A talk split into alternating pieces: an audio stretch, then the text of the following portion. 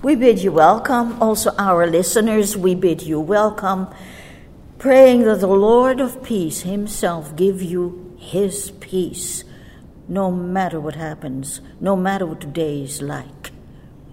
The Lord, the Lord be with you. We're continuing in Matthew chapter 19 at the 23rd verse because after the young ruler had left grieving, he was grieving that he couldn't give up his own way of living in order to receive salvation, as is recorded in Matthew, also chapter 19, verses 16 through 22. And the Lord told his disciples in verse 23 because of this, Verily I say unto you, that a rich man shall hardly enter into the kingdom of heaven. It's almost impossible for a rich man to get into the kingdom of heaven. So, right after this meeting with the young ruler, with the young man, the Lord had a talk with his disciples about riches, about wealth, as we see in the verses 23 through 26 and also about rewards, as we find in the verses 28 through 30. And the conversation with the rich young man led to those lessons for the disciples. Now, the Lord did not condemn or ridicule this young Jewish religious leader. In Mark 10, verse 21, it reads that Jesus, beholding him, looked at him and loved him. And the Lord's attitude seemed to be don't judge him too sharply because he's still young. But at the same time, he warned his disciples how hard it is for the rich and wealthy to enter the kingdom of heaven. And of course, it's not a sin to be rich, and it can be good for many causes. Paul teaches Timothy that. We find in 1 Timothy chapter 6 to verses 6 through 9 from the New International Version. He writes, Godliness with contentment is great gain. For we brought nothing into the world, and we can take nothing out of it. But if we have food and clothing, we will be content with that. But then also, he writes, Those who want to get rich fall into temptation and a trap, and into many foolish and harmful desires that plunge people into ruin and destruction. To be determined and setting our minds on getting as much wealth and property at any cost is not only senseless, is dangerous because if that love of money starts filling our hearts, starts filling our souls, our actual being can no longer come under the rule of God anymore because our greed then took the place of God in our hearts. And where are we then? Folks like that, as a rule, will start doing all kinds of immoral things.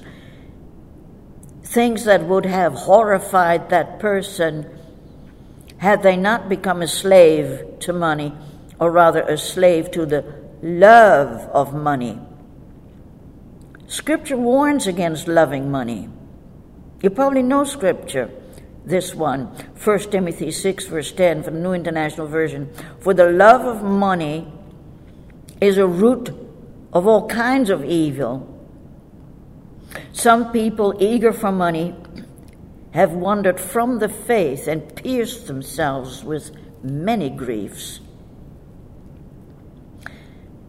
And just look around you. There aren't many rich, not many great people that are from their hearts and souls Christians. John F. Walvoord in Matthew, Thy Kingdom Come, writes In contrast to the prevailing opinion of the Jews who thought their riches thought they, they were gaining favor with God, that through their riches they would start gaining favor with God. And Jesus pointed out that riches often are a stumbling block rather than a stepping stone for those entering the kingdom. And the Lord added, and now as an example in verse 24, and again I say unto you, it is easier for a camel to go through the eye of a needle than for a rich man to enter into the kingdom of God. And Stanley M. Horton in the Complete Biblical Library writes A camel going through the eye of a needle is pure overstatement, suggesting the impossibility of something. And he writes, the verses 25 and 26 confirm this further. Any interpretation suggesting that the eye of a needle is a small door or a gate to a city, or that camelon, came camel, that that might be a scribal error for the word cable, that is camelos, only designed to, to soften the pointedness of this saying. In any event, he writes, salvation is a miracle of grace, whether for the rich or the poor. And then J. Vernon McGee embroiders more on this subject, which in McGee style is always entertaining. And this from through the Bible, he writes Many people miss the humor that our Lord sometimes used. And this passage is an example of it. There are some people who hold to the ridiculous explanation that there was a gate in Jerusalem called the Eye of the Needle that a camel had to kneel to pass through it, and that therefore the Lord was saying that a man had to become humble to enter the kingdom of heaven. Well, McGee writes, that misses the point altogether. Our Lord is talking about a real camel and a real needle with an eye. My friend, he writes, let me ask you a very plain question. Is it possible for a real camel to go through the eye of a needle? I think you know the answer. He won't make it. It's impossible. But it would be possible for God to put a camel through a needle's eye, could he? Well, God is not in that business, but he could do it. And only God could regenerate a man. That is the point the Lord is making here. It is easier for a camel to go through the eye of a needle than for a rich man to enter the kingdom of God.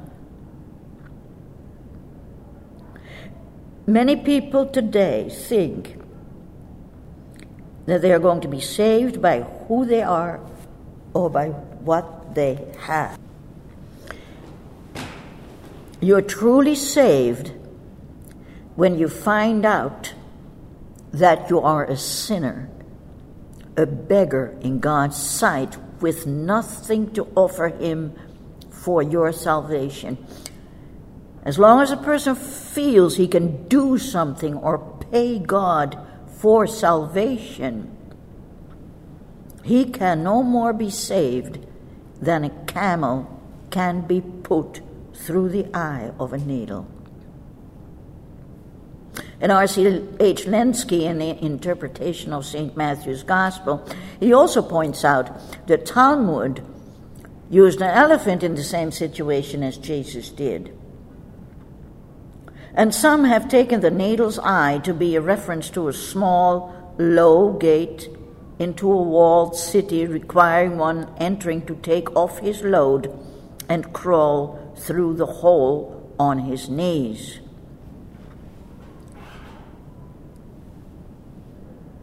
John F. Walvoord, in Thy Kingdom Come, a commentary on the first gospel, writes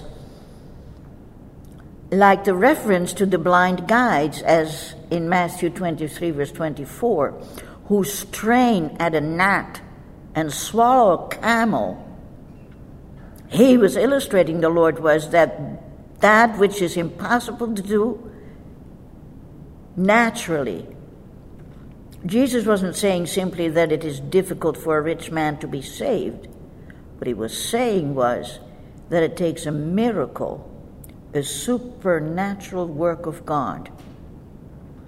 This is clear in the comment of Jesus in answering the disciples' question, Who then can be saved? And the Lord stated, With men this is impossible, but with God all things are possible. Matthew 19, verse 26, that was. The new birth is an act of creation.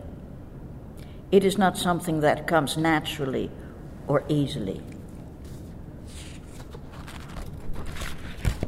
This was John F. Walvoord. And perhaps you, perhaps you wondered the expression, the kingdom of God, the Lord uses in verse 24, is different from the usual expression, the kingdom of heaven. And it seems that the kingdom of God refers here to having to do with the sphere of salvation, not the sphere of profession, because a rich man could profess or even boast to be a follower of Christ. But away from supernatural grace, there is no way he could enter into salvation.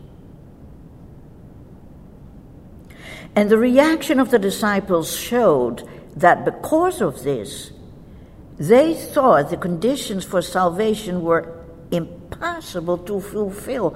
And they probably weren't only thinking of the rich young man or of people in general, but of themselves too. Verse 25 When his disciples heard it, they were exceedingly amazed, saying, Who then can be saved? Verse 26 But Jesus beheld them, he looked at them, and said unto them, With men, this, which is salvation, is impossible. But with God, all things are possible. Salvation is a work of God, not of people. Not of you, not of me, not of people, but of God. And the mistake the rich young man made was that he thought he could find and get salvation by his own doing but the way to eternal life is through Christ and has nothing to do with our efforts, but hinges only on God's grace. And when we turn to God, we find out that the power of God is greater than the power of wealth or riches, and that nothing is impossible with God. Now the disciples had left everything behind to follow the Lord in his ministry. They had left their jobs, their homes, which led to Peter's question, we find in verse 27. Then answered Peter and said unto him, Behold, we have forsaken all and followed thee. What shall we have, therefore? A reasonable question, practical too. And the Lord answered that when the Son of Man shall sit in the throne of his glory, as verse 28, ye also shall sit upon twelve thrones, judging the twelve tribes of Israel. Now, this is clearly a picture of the millennial earth, not heaven. Arno C. Gaebelein in the Gospel of Matthew explains This was a specific promise to the 12 disciples only.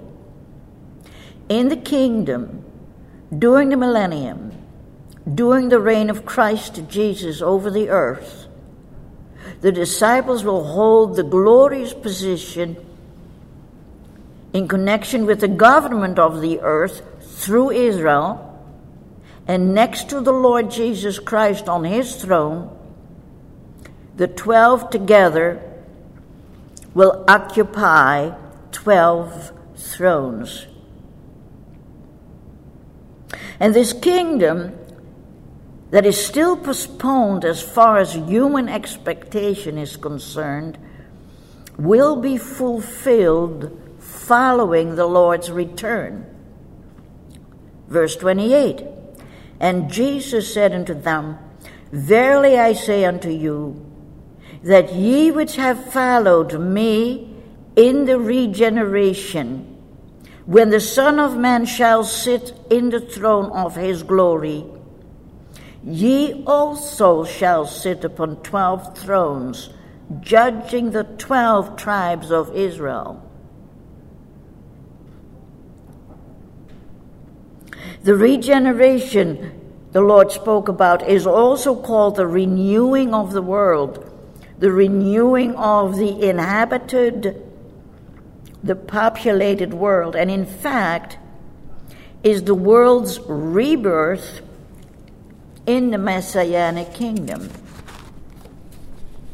It will be a restoration that will take place at the end of this age, and a new world order will be brought in after the judgments that the Lord will pronounce. Where the stone that Daniel saw smashing the current world order and telling Nebuchadnezzar, remember, of Babylon.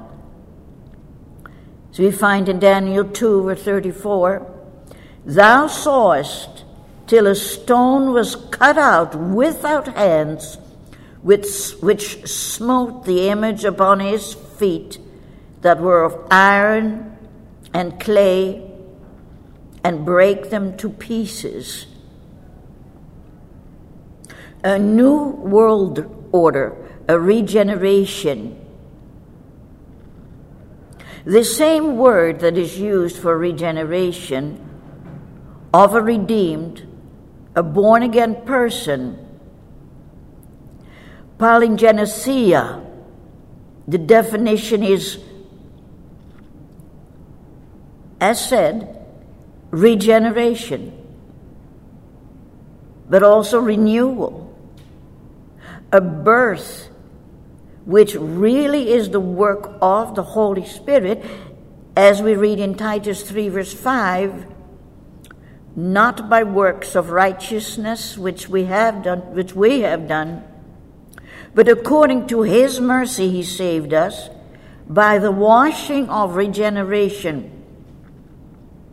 Or a translation could be the bath of regeneration and renewing of the Holy Ghost.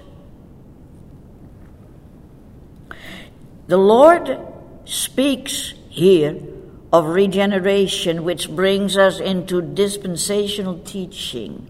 And that time of regeneration, when all things will be made new, will be made over, when our groaning creation as we know it today will be delivered and the reign of the evil one and sin will end. The prophets talked about this. They wrote about it too. This regeneration is not happening yet, and it cannot happen as long as the Lord Jesus does not occupy his throne of glory. And this will not happen until his fellow heirs are with him. Because everything will develop in its order.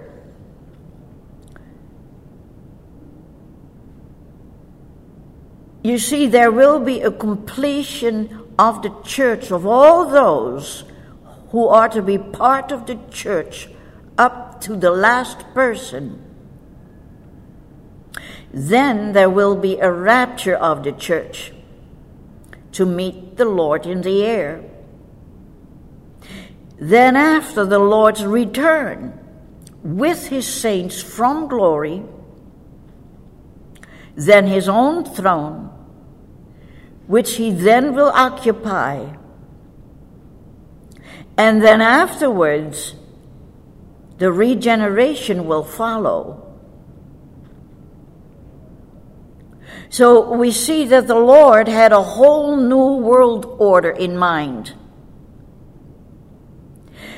where even the good things of this world as we see it now still are going to be destroyed and will go, will disappear, so as to bring in the better things of the kingdom. And then also the 12 disciples will share the Lord's throne and rule over or judge the 12 tribes of Israel.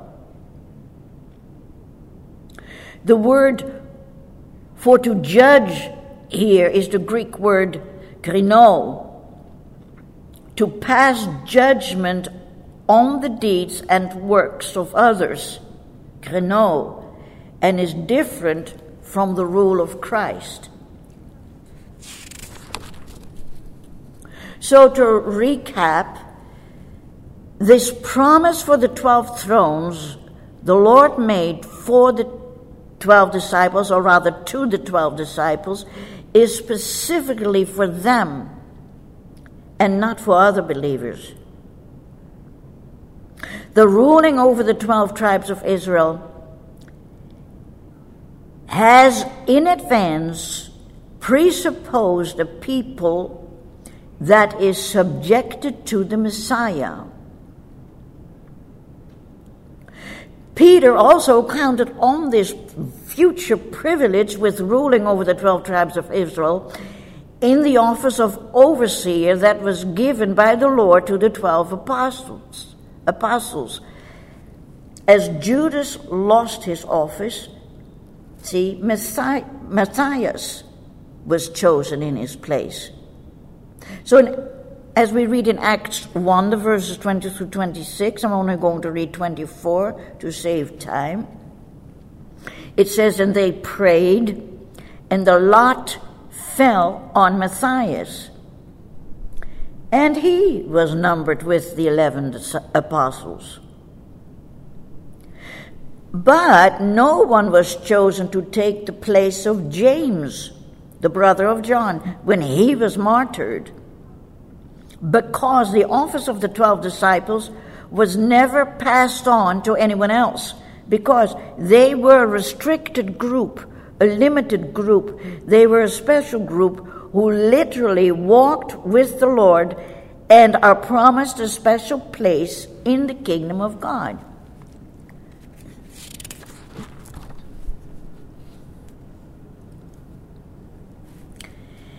And then there is another promise following. This second promise the Lord Jesus gave to all his disciples who, for the Lord Jesus' sake, left their homes and land, country, wife, children, parents, jobs, who shall receive a hundredfold reward on top of having eternal life. And there's no doubt, there's no maybe or perhaps about the riches of heaven, and those glorious riches sure will outlast the riches the rich young man and those like him love so much.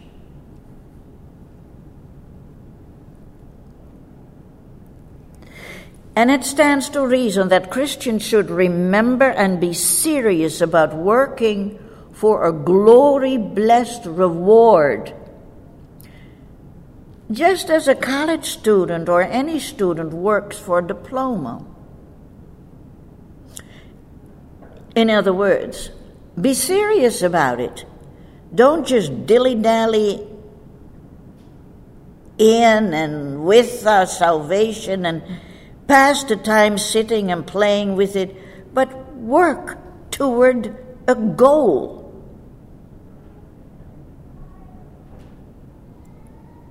Show yourself approved. Work toward a goal. And how much better our service would be, and how much better our homes would be, our neighborhoods, our country, if Christians would be working to get the ultimate reward of our leader, the Lord Jesus Christ, when he would say, as recorded in Matthew 25, verse 21, Well done, thou good and faithful servant. Thou hast been faithful over a few things. I will make thee ruler over many things. Enter thou into the joy of thy Lord. How marvelous that would be. The Lord Jesus, in his love and care for us, in his generosity, he speaks of a twofold reward for all believers. He speaks of a present day hundredfold replacement of family and possessions that has already started in this age with all those who trust God. And on top of that, a future reward of eternal life in the kingdom, which will become a reality in the age to come when our Lord will take his place on his throne of glory. Mark writes about it in his chapter 10, verse 30 in his gospel. It says, He shall receive a hundredfold now in this time houses and brethren and sisters and mothers and children and lands with persecutions, and in the world to come, eternal life. And Luke writes the same in his Gospel, chapter 18, verse 30. McGee writes, There is to be a reward for those who are saved and have sacrificed things in their life for Jesus' sake. Many an unknown saint, of whom the world has not known, like the widow with her widow's mite, will be given first place in his presence someday. And McGee continues In that day, I believe that many outstanding Christian leaders who receive wide acclaim in this life will be ignored, while many unknown saints of God will be rewarded. What a wonderful, what a glorious, wonderful picture this presents to us, he writes.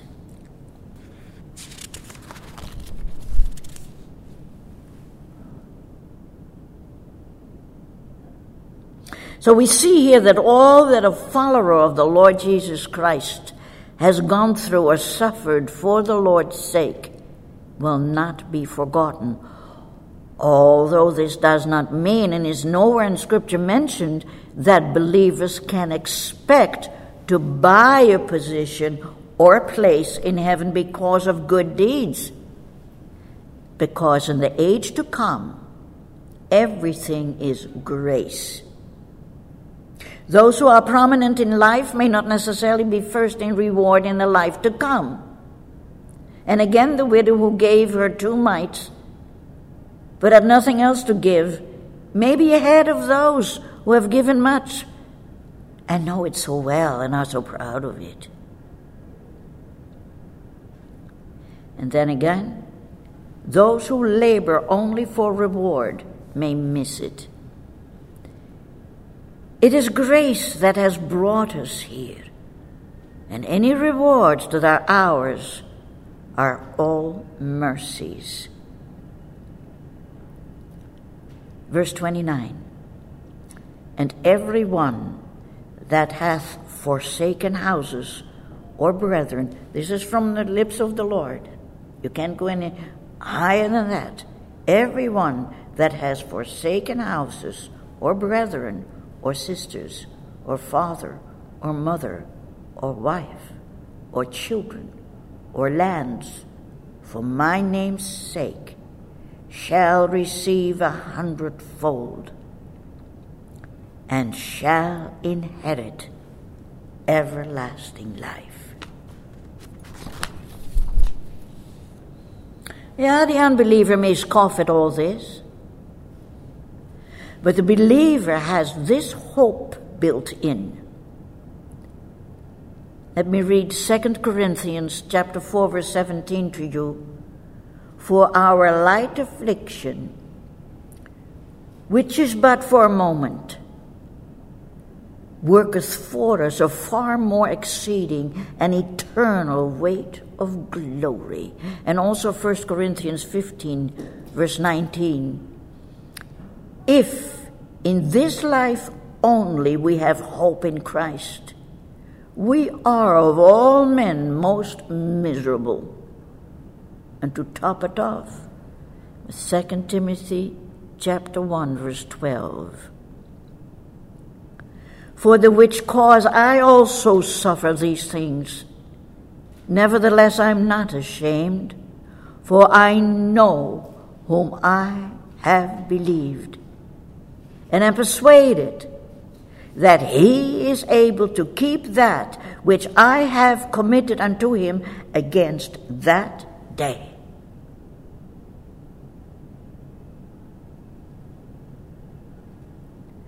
In the following verse, verse 30, one word of caution was given by the Lord. But many that are first shall be last and the last shall be first. The Lord talked about this in Mark 9, verse 35.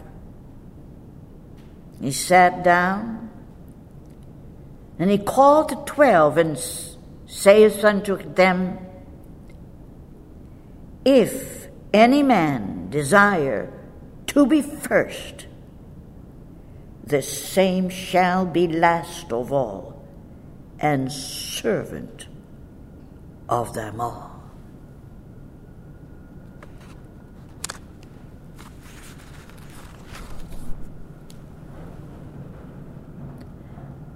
And Matthew 20, the verses 25 through 28, Jesus called his disciples together and said, you know that the rulers of the Gentiles lord it over them, and their high officials exercise authority over them. Not so with you. Instead, whoever wants to become great among you must be your servant, and whoever wants to be first must be your slave, just as the Son of Man did not come to be served, but to serve and to give his life as a ransom for many. He bless you.